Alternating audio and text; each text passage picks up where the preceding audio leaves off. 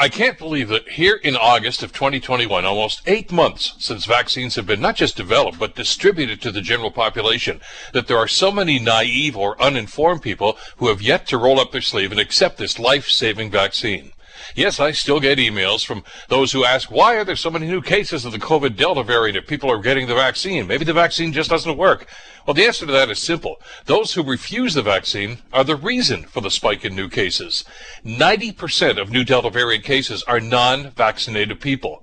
90% of hospitalizations of Delta variant cases are non-vaccinated people like past caring about the timid and uninformed anti-vaxxers who say they're afraid of the side effects of the vaccine.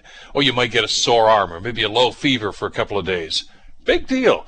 Compare that with the side effects of contracting the Delta variant. You could develop ongoing brain fog and disorientation, or cardiac and respiratory problems that could shorten your life. And then, well, there's the most severe side effect of the Delta variant. It could kill you and the majority of deaths related to the variant are now in the under 40 demographic, most of whom, that's right, refused vaccinations.